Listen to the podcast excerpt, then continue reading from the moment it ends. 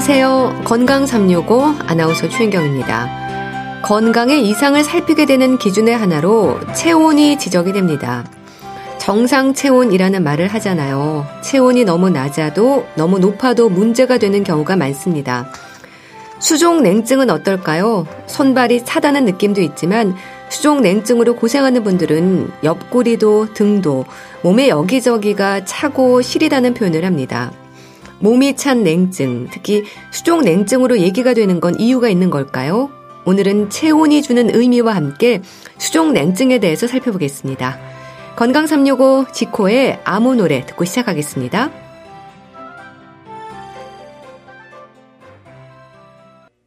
KBS 라디오 건강 365 함께하고 계십니다.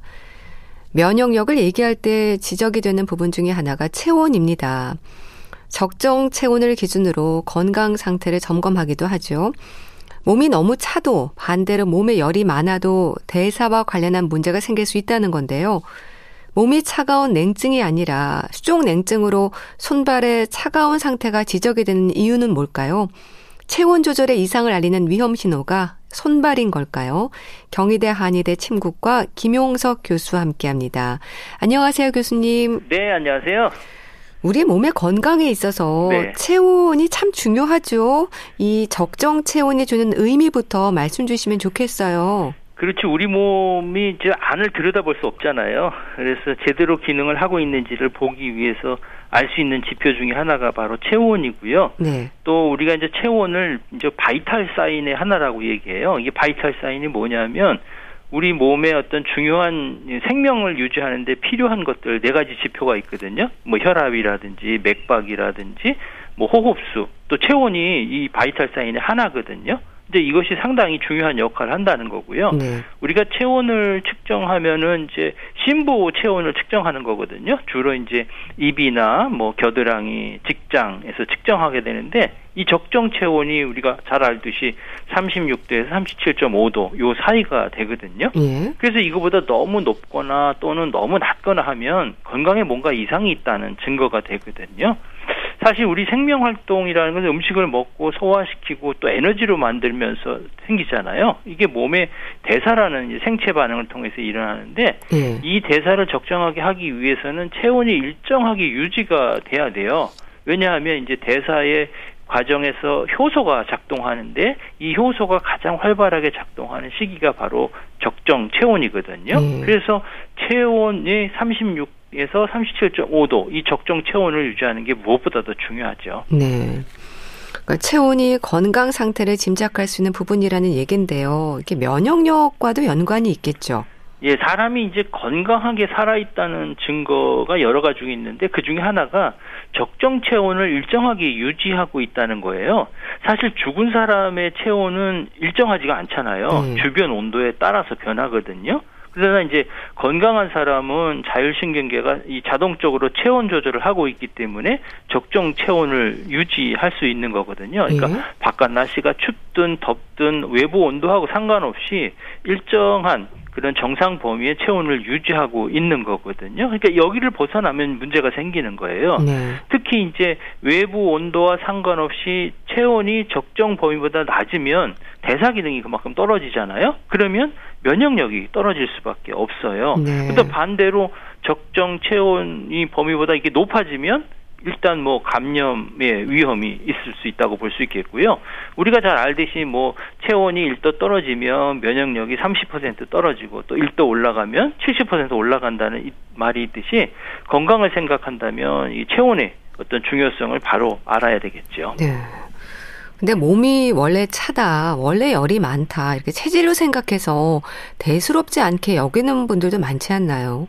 그렇죠. 이제 체온이 사실 이제 체내에 생체 조절을 통해서 정상 범위로 유지되는 거거든요. 그렇기 때문에 몸이 차거나 열이 많다는 걸 단순히 체질적으로만 보게 되면 잘못하면 이제 방치하다가 큰 문제를 일으킬 수가 있거든요. 예. 또 이제 몸이 차다는 냉증은 어떤 단독적인 어떤 증상으로만 나타나는 게 아니라 다른 여러 질환들이 동반되는 경우가 많아요. 그래서 이걸 가볍게 생각하고 또 방치하게 되면 여러 가지 질병이나 합병증에 노출되기 때문에 초기에 잘 관리하는 게 중요하거든요. 예를 네. 들면 뭐 류마티성 질환이라든지 뭐 혈관 질환이라든지 뭐 스트레스성 질환이라든지 디스크 같은 것들도 마찬가지 이런 것들로 오해할 수가 있지요. 네.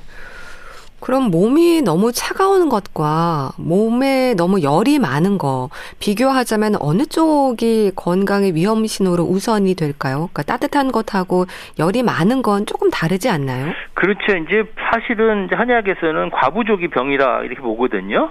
체온이 일정하게 유지되지 않고 적정 체온보다 높거나 낮거나 그러면 어 문제가 발생한다고 보는 거예요. 예. 그런데 사실 우리가 보면 열이 나면 병원에 빨리 가지만 몸이 차가운 거는 병원에 잘 가지 않는 경우가 예. 있거든요. 네. 별거 아니겠지 생각하는 경우가 많은데 사실 우리 몸의 체온 조절하는 게 주로 자율신경계가 작동을 하거든요. 그러니까 정상 범위를 벗어나면 이 체온을 조절하기 위해서 우리 몸이 이제 반응을 보이게 되는데 그게 바로 이제 자율신경계거든요. 네. 이게 자율신경계는 교감신경하고 부교감신경이 서로 마치 그 시소처럼 이렇게 작동을 하게 되거든요. 그러니까 교감신경이 활성화되면 반대로 이제 부교감신경이 기능이 떨어지고 한쪽으로 치우치게 되는 거죠. 네. 근데 교감신경이 하는 거는 뭐냐면 체온 이 정상보다 높으면 체온 조절을 위해서 이제 혈관을 확장해요. 그리고 열을 방출시키죠. 그러면 체온을 낮춰주게 되고 음. 또 이렇게 찾아 체온이 낮아지면 또 다시 혈관을 수축해서 열을 발생되는 것들을 좀 손실되는 것들을 보호해서 정상 범위로 만들어지는데 여기에 문제가 생기게 되면 체온이 문제가 생기는 거죠. 네. 그러니까 말하자면 몸이 차다하는 건 이제 혈액 순환 대사에 문제가 생길 수 있다는 건데 질환의 위험으로도 이어질 수 있는 걸까요? 사실 이제 몸이 차다는 것은 다시 말해서 체온이 정상보다 낮아지는 이유는 크게 두 가지거든요. 네. 하나는 우리 몸이 이제 추운데 노출돼 있게 되면 이런 경우죠. 추운 날씨 되면 더 그럴 거 아니에요. 네. 그또 하나는 뭐 내부 안에서 이런 근육량이 떨어지고 적어지거나 아니면 스트레스로 인해서 이 체온 조절하는 시스템에 뭐가 문제가 생기는 경우가 이렇게 나타나는 경우가 있거든요. 이게 정상 체온보다 이게 낮게 되면 그만큼 대사 기능이 떨어지고 그러면 면역력이 떨어지고 그러면 건강에 문제를 일으킬 수 있거든요. 거기다가 혈액 순환이 제대로 안 되면 혈액 순환이 안 된다는 거면 혈액을 통해서 운반되는 산소나 영양 부분이 우리 몸 곳곳으로 운반되지 않다는 거거든요. 네. 그러면 이제 신체의 균형이 깨지면서 여러 가지 질환이 발생하게 되는 거죠. 네. 그런데요, 냉증에 있어서 수족 냉증으로 얘기가 되는 건 이유가 있는 건가요? 그렇죠. 이제 우리나라 전체 인구의 한 12%가 수족 냉증을 경험한다고 하거든요. 아주 네. 흔한 증상 중에 하나거든요.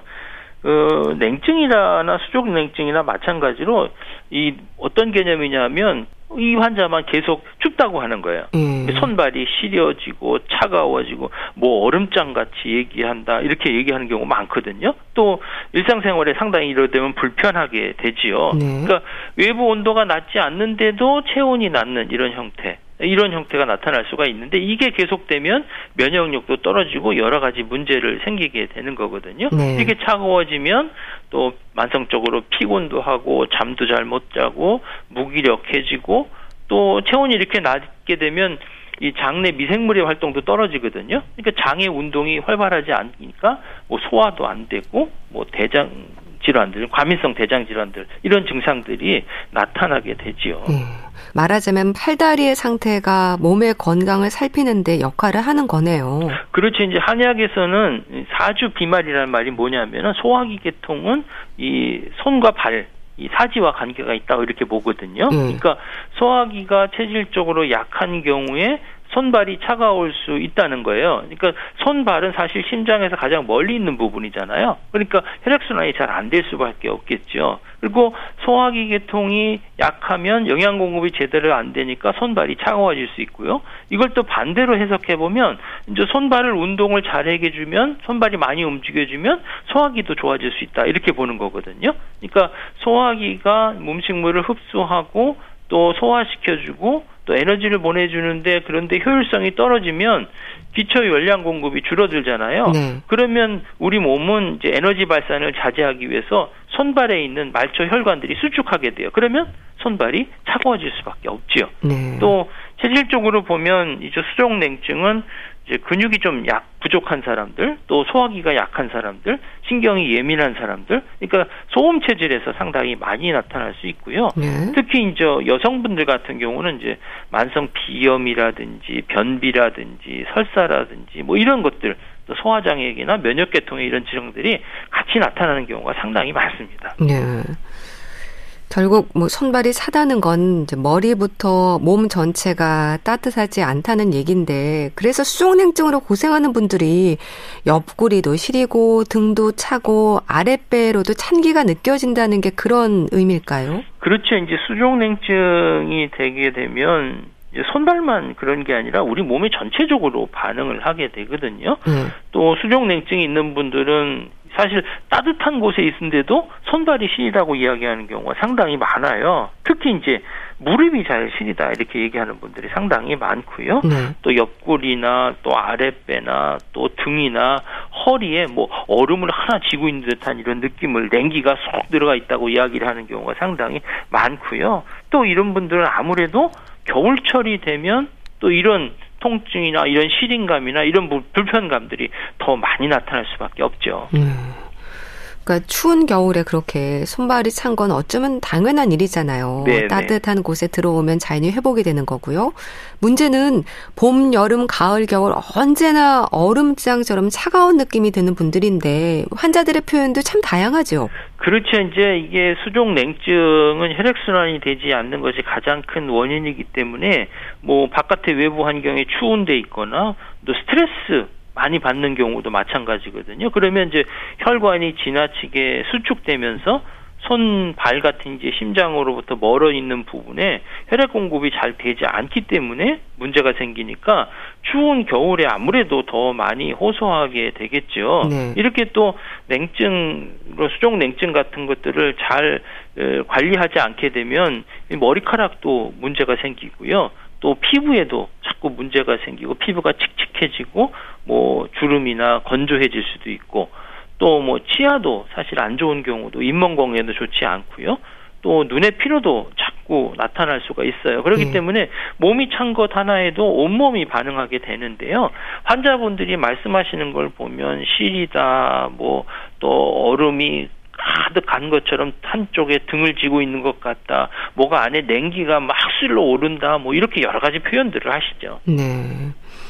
증상의 정도에 있어서도 차이가 좀 큰 것 같은데 심한 분들은요 잠을 이루지 못할 정도라는 말도 하시더라고요. 네, 사실 그런 분들 상당히 많거든요. 네. 이게 한의학에서 옛날부터 족한 상심이라는 말이 있어요. 이게 뭐냐면 발이 차면 뭐 심장을 상한다 이런 뜻인데 여기서 심장이라는 건 이제 혈액 순환을 얘기하는 거거든요. 이제 심장이 혈액 순환을 대표하는 기관이니까 그러니까 발이 차게 되면 심장에서 가장 먼 곳에 있는 발까지 혈액 순환이 잘 안 된다는 거거든요. 이런 분들을 보면 음, 불면증을 많이 호소하게 되고요.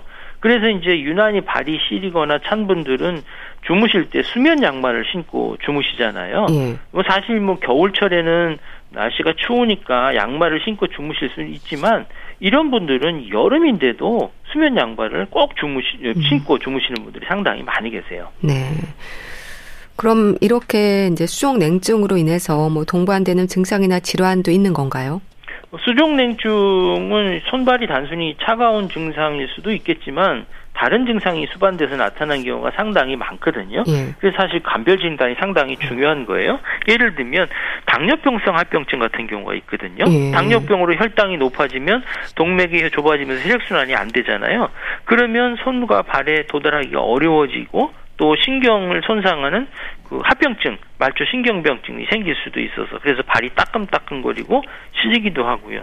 또 이제 갑상선 기능이 떨어지게 되면 이게 신진대사가 잘 안 되잖아요. 그래서 발이 차가워질 수 있고 우리가 잘 알고 있는 뭐 레이노 증후군 같은 거 네. 있잖아요. 네. 찬물이나 또 추운 곳에 가게 되면 몸이 과민하게 반응을 해서 발에 혈액을 공급하는 동맥이 좁아지면서 피부가 빨개 파랬다가 하였다가 이렇게 나타나는 현상이 생길 수가 있고요. 네.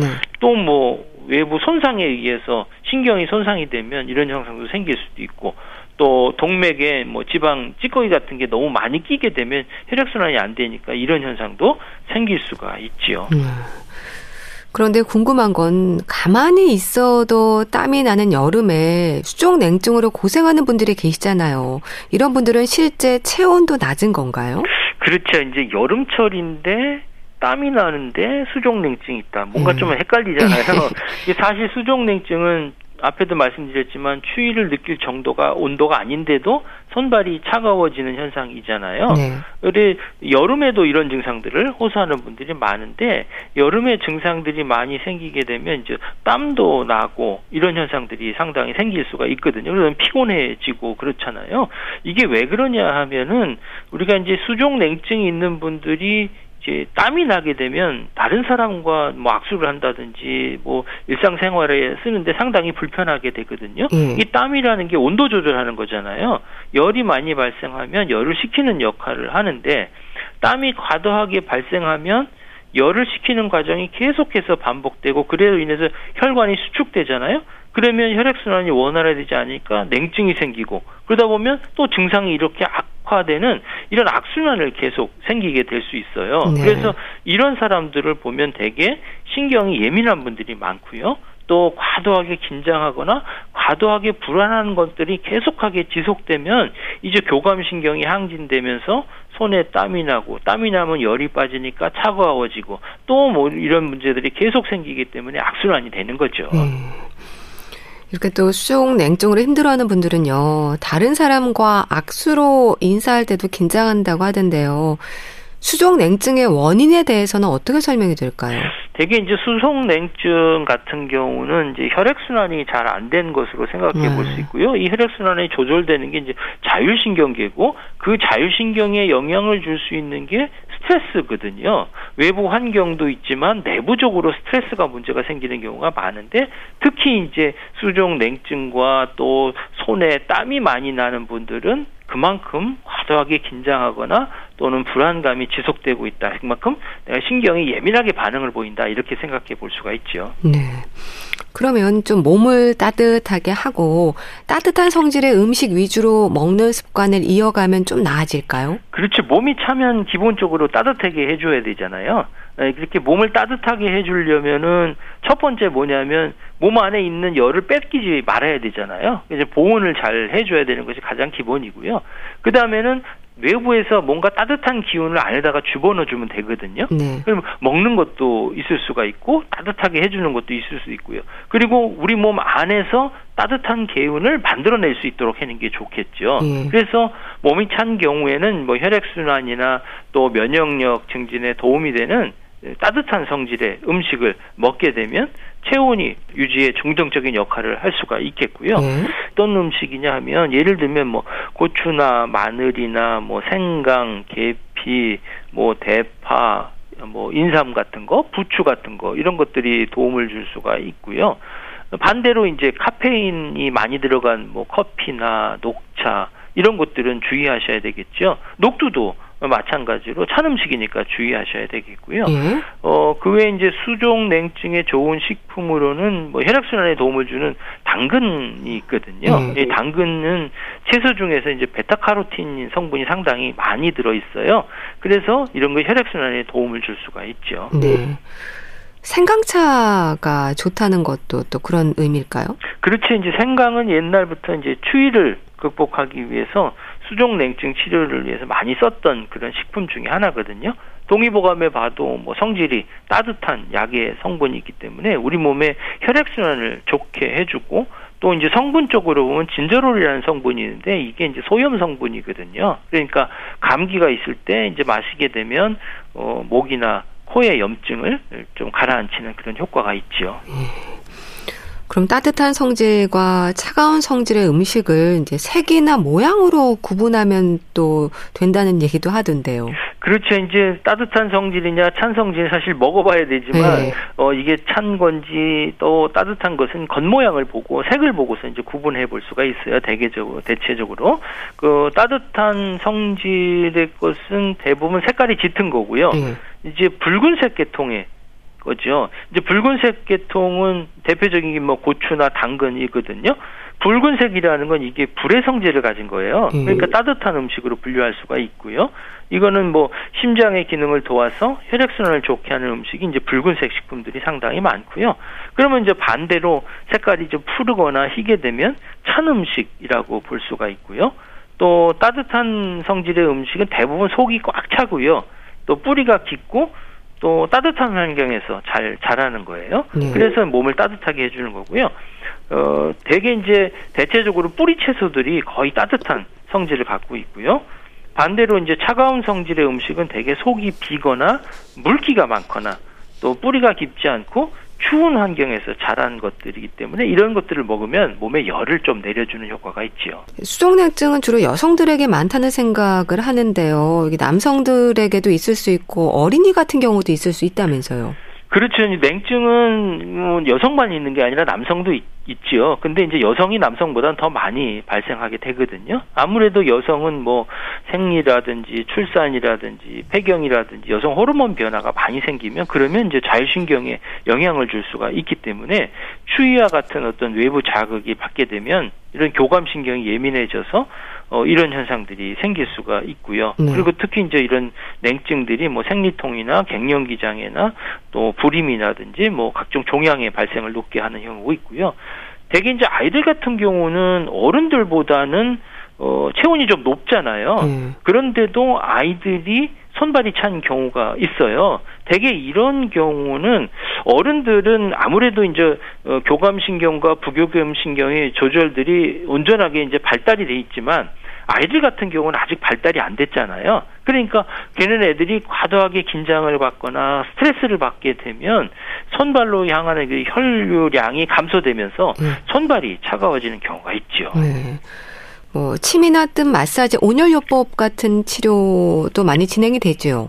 어, 그렇죠. 침은 일차적으로 한방 치료에서 가장 기본적인 것이고요. 이 침은 우리 몸을 순환시켜주는 기혈순환의 통로인 경락을 자극시켜주기 때문에 기혈순환이 좋아지면 뭐 혈액이나 순환이 안 돼서 한 곳에 정체되어 있는 이런 것들을 풀어주게 되면 자율신경들이 훨씬 더 좋아지기 때문에 증상들을 개선시킬 수 있고요. 네. 뜸은 그야말로 온열 자극이거든요. 몸을 따뜻하게 해서 혈액순환을 촉진시키니까 이제 수족 냉증이 완화된다는 거고요. 그 외에 이제 온열 요법으로 많이 쓸 수 있는 게 이제 목욕 같은 거거든요. 예. 조격이 좀 도움을 줄 수 있지요. 예. 그러니까 조격을 통해서 온몸의 혈액 순환을 좋게 해주고 또 반신욕 같은 것도 마찬가지죠. 네.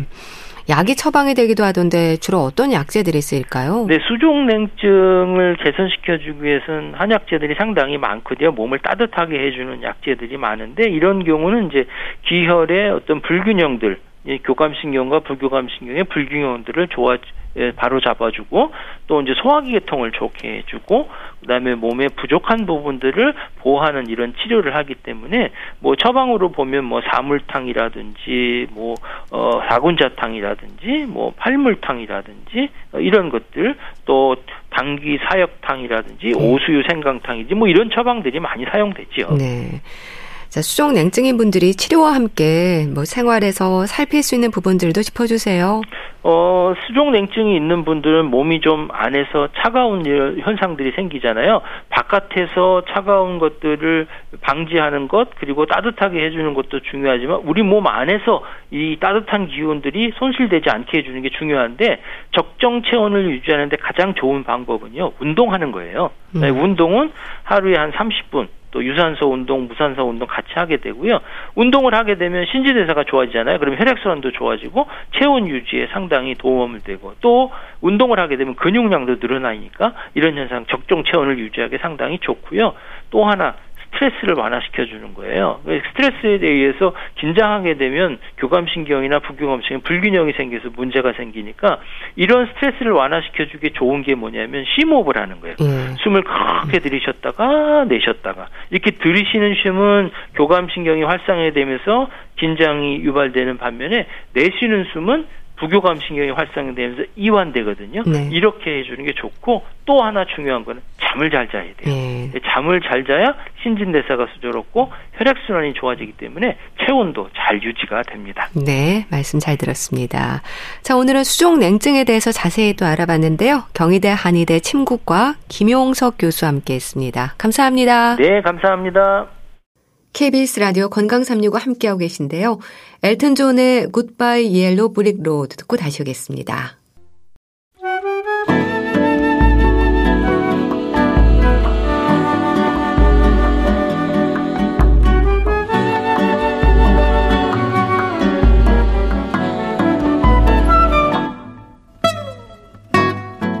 건강한 하루의 시작.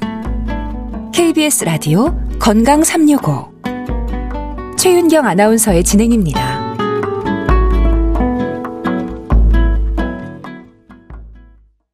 건강을 주제로 하는 책을 소개하는 시간입니다.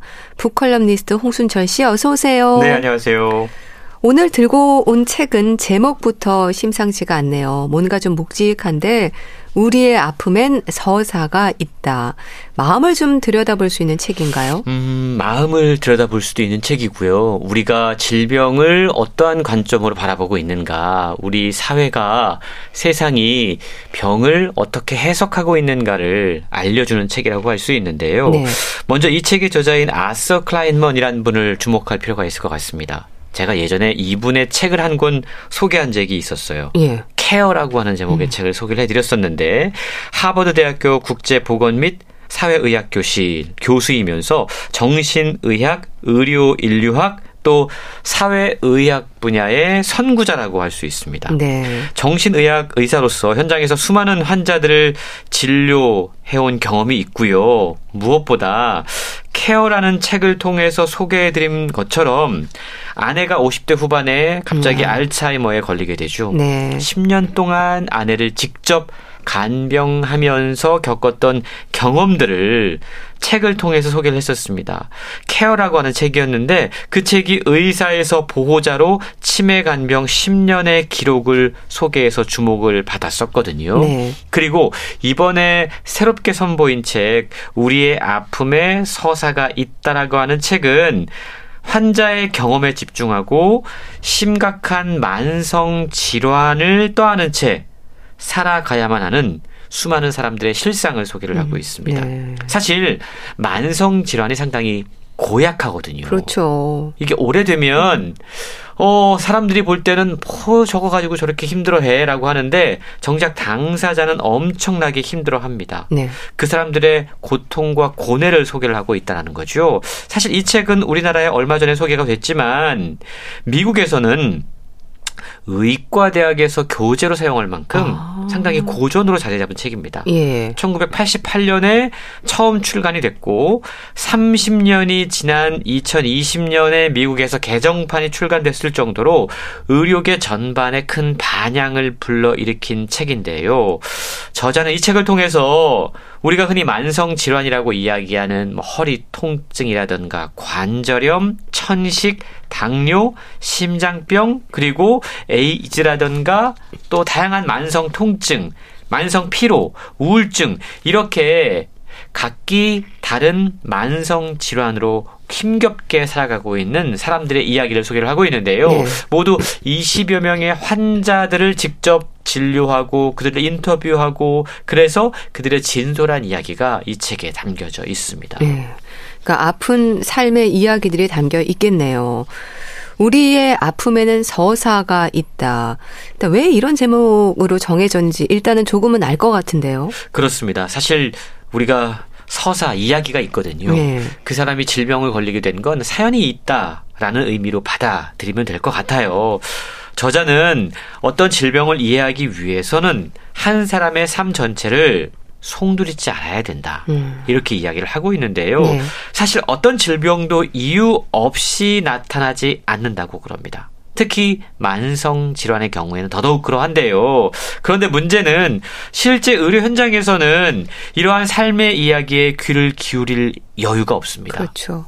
보통 3분 내지 5분 안에 다 진료가 끝나죠. 네. 처방하고 해답을 찾아줘야 되는 것이 현대 의료 시스템이기 때문인데요. 하지만 이 책에 나오는 사례들을 읽어보면 이러한 현대 의학의 진료 시스템이 왜 문제가 될 수밖에 없는지를 분명하게 확인할 수 있다라는 겁니다. 다양한 사례들이 소개가 되고 있는데 네. 그 가운데 먼저 미국인 하워드 해리스의 이야기를 소개해 드립니다. 네. 이분은 6.25 전쟁, 한국 전쟁에 참전해서 아. 훈장까지 받은 참정 용사 출신으로 아주 용감한 분이었다고 그래요. 근데 이랬던 분이 찰나에 사고를 당하게 됩니다. 예. 건설 현장에서 일을 하다가 허리가 툭 하고 끊어지는 통증을 느꼈다고 그래요. 병원에 갔는데 음. 의사는 이런저런 진찰을 해보고 이건 그냥 단순 근육 경련입니다. 엑스레이상에는 아무런 문제가 없습니다라고 이야기했다고 그럽니다. 근데 정작 환자인 본인은 그 이후에 참을 수 없을 정도의 고통 때문에 엄청난 괴로움을 겪었다라는 거죠. 음. 무엇보다 이 환자 하워드를 더욱더 힘들게 했던 건 나는 아파 죽겠는데 사람들은 너 별 문제 없다며 왜 그래? 라고 바라보는 그 세상의 시선이었다고 그래요. 아... 병가를 내야 되는데 너무 네. 아프니까 회사에서는 이해할 수 없었던 그렇죠. 거죠. 예. 병원 가서 아. 진료기록 가져와 그러는데 병원에서는 사실은 특별한 이상이 없다라는 거죠. 네. 그리고 가족들도 어, 생계에 별로 도움이 안 되는 그를 가장으로 인정하려고 하지 않았다고 그럽니다. 너무나 힘들고 아픈데 어디 가서 아픔을 토로할 수 없는 상황이 그를 괴롭혔다라는 거죠. 끊임없이 고통을 호소했던 이 해리스를 진단을 해보니까 그의 삶 속에 담긴 이야기가 있었다라는 걸 이 저자는 발견하게 된 겁니다. 네. 그에게 갑자기 찾아온 이 허리의 만성 통증은 아버지 없이 성장했던 어린 시절의 고통, 그리고 자신의 약점과 무능함에 대한 걱정, 그럼에도 불구하고 힘이 세 보이고 용감해 보여야 했던 그 마음의 병들이 얽혀 있어서 그 두려움이 이러한 통의 형태로 나타났던 거죠. 음. 근데 세상 사람들은 그걸 이해하지 못하고 그런 상황을 이 환자는 참지 못하고 그러니까 이런 상황들이 얼마나 우리를 힘겹게 하는지가 책에 소개가 되고 있다라는 겁니다. 네. 참 질환에서 이 만성이라는 단어가 붙으면 사실 늘 관리와 확인이 필요하다는 얘기여서 힘들기도 하고 일상이 조심스럽게 마련인데요. 특히 주변에 이해가 필요한 부분들도 많지 않습니까? 그렇습니다. 이 책에 따르면요. 만성 통증을 앓는 거의 모든 환자가 공통적으로 경험하는 게 있다고 그래요. 네. 이게 뭐냐면 앞서 우리가 그 소개해드렸던 해리스의 이야기에서 겪었던 것처럼 어느 시점에 이르면 이 사실 주변 사람들 네. 여기는 가족들도 포함돼요. 네. 의사도 포함이 네. 됩니다. 저 사람이 진짜 아프다고 하는 어, 거야. 아니면 꾀병을 부리는 거야. 네. 이런 생각들, 이런 의문들을 갖게 된다는 거. 하버드 대학교 의과대학 교수로서 30년 동안 무려 2,000명이 넘는 환자들을 만나왔던 저자인 아서 클라인먼은 앞서 소개해드린 하버드처럼 아무도 제대로 들여다보지 않았던 환자들의 삶에 천착했던 겁니다. 예. 이 책에 자신들의 고충을 털어놓고 있는 환자들의 이야기가 있는데요. 이걸 읽다 보면 아, 이 사람이 얼마나 개인적으로 힘들었을까. 음. 그 통증도 심각한 문제로 느껴지지만 이런 사람들의 목소리에 제대로 귀를 기울이지 않는 무감한 세상의 시선들이 이 사람들을 더욱더 힘들게 하고 있다는 사실을 알게 된다는 거죠. 네. 신경쇠약 과 우울증을 앓는 중국 여성 앤이란 인물도 책에 소개가 되고 있는데요. 이분의 병을 이해하려면 이분이 살아왔던 생애 전체를 들여다볼 필요가 있었다고 그럽니다. 중국에서 엘리트 계층에 속했던 이 앤의 가정은 문화 혁명을 거치면서 몰락하게 됩니다. 네. 냄새나는 지식인이라는 지탄을 받으면서 사람들의 손가락질을 받았다고 그래요. 그래서 집을 나서면 누군가가 자신들에게 손가락질할지도 모른다라는 불안감에 늘 사로잡혀 있었고 그게 만성 두통과 만성 피로로 이어지게 됩니다. 아... 이러다 보니까 예. 교육 과정도 제대로 마칠 수가 없었고 결국 이러한 사회적인 시선 때문에 내가 제대로 할 수 있는 게 없어. 란 결론을 내리게 된 거죠. 자신의 삶을 자포자기하게 된 겁니다. 이러한 예의 사례는요, 사회적인 낙인과 차별이 한 사람의 몸을, 건강을 얼마나 심각하게 망가뜨리는지를 아주 적나라하게 보여주고 있는데요.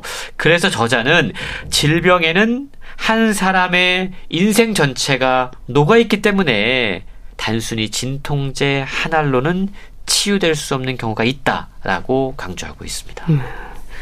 참 무심하고 무감한 세상의 시선이 환자를 더 외롭게 한다는 말을 공감하게 되는데 어, 환자가 느끼는 고통이 질병 때문만은 아닌 거잖아요. 그렇습니다. 그래서 최근요, 이러한 환자들의 통증과 신체적 고통의 원인을 신체화, somatization이라고 하는 단어로 설명을 합니다. 예. 이게 요즘 서양 의학에서 상당히 관심을 갖는 주제라고 그러는데요. 이 신체화라고 하는 건 생물 의학적인 원인이 분명히 없어요.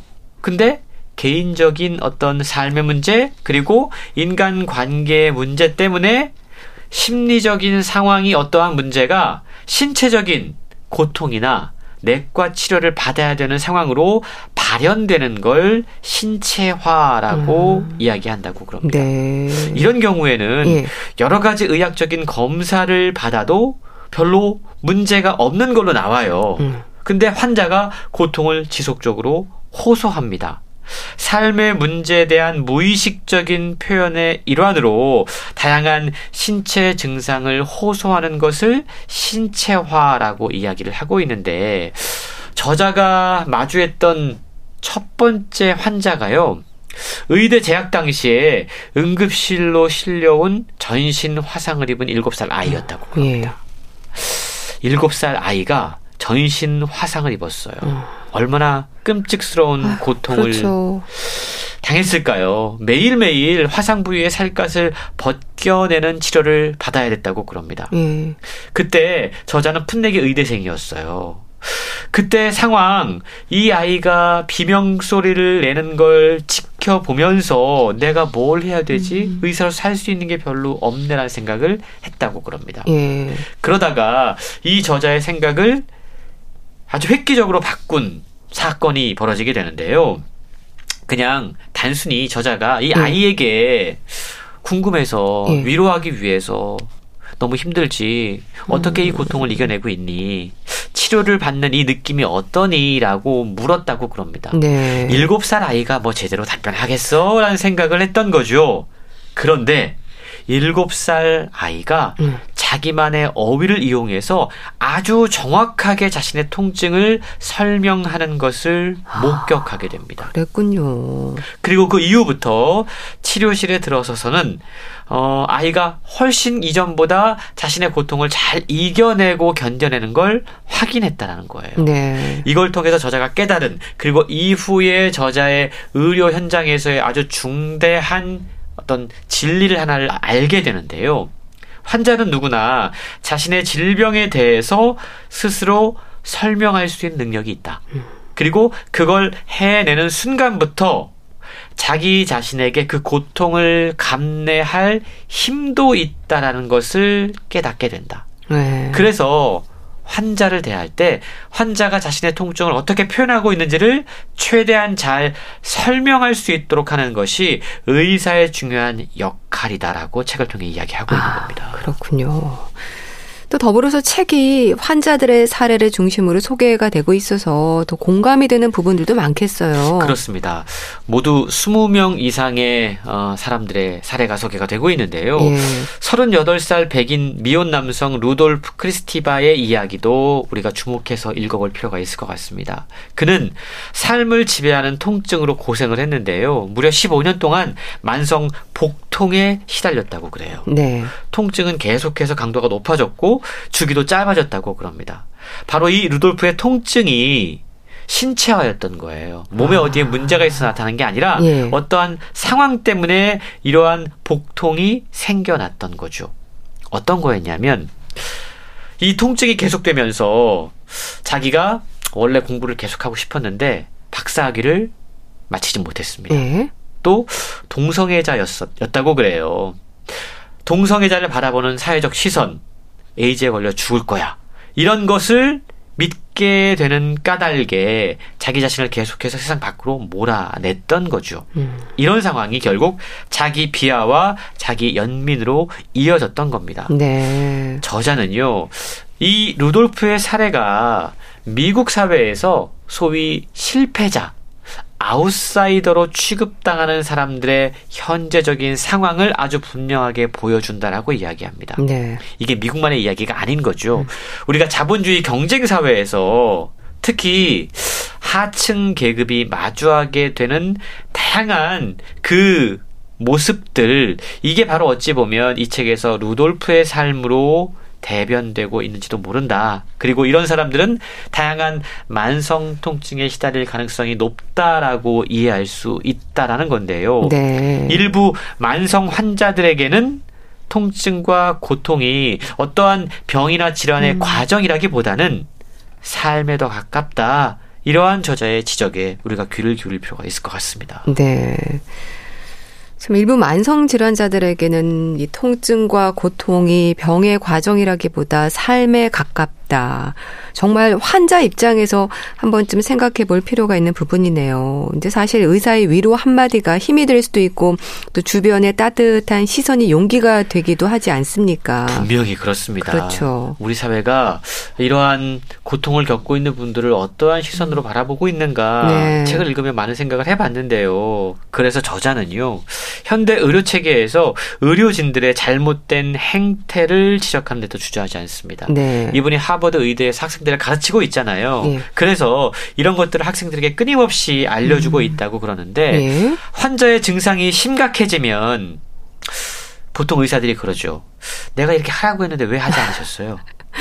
아. 환자 탓을 합니다. 예. 환자는 어떤 음. 고통을 감내하는 것도 어려운데 예. 의료진에게 혼나야 돼요. 그러면서 자신이 이해받지 못하는 존재가 되고 있다. 라는 생각을 하게 됩니다.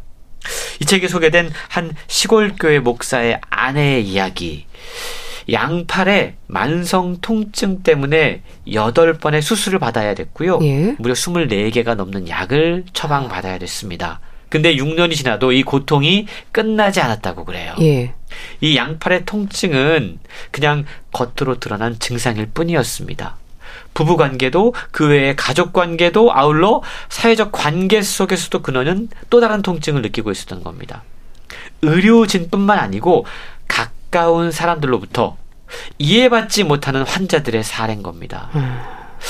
아픈데 그걸 좀 들어주면 되는데 그러게요. 그걸 들어주지 않아서 음. 계속해서 자기 자신을 세상과 단절시키는 사람들이 너무나 많이 있다라는 거죠. 네. 저자는 질병이라고 하는 게 교류와 소통과도 분명히 관련이 있다.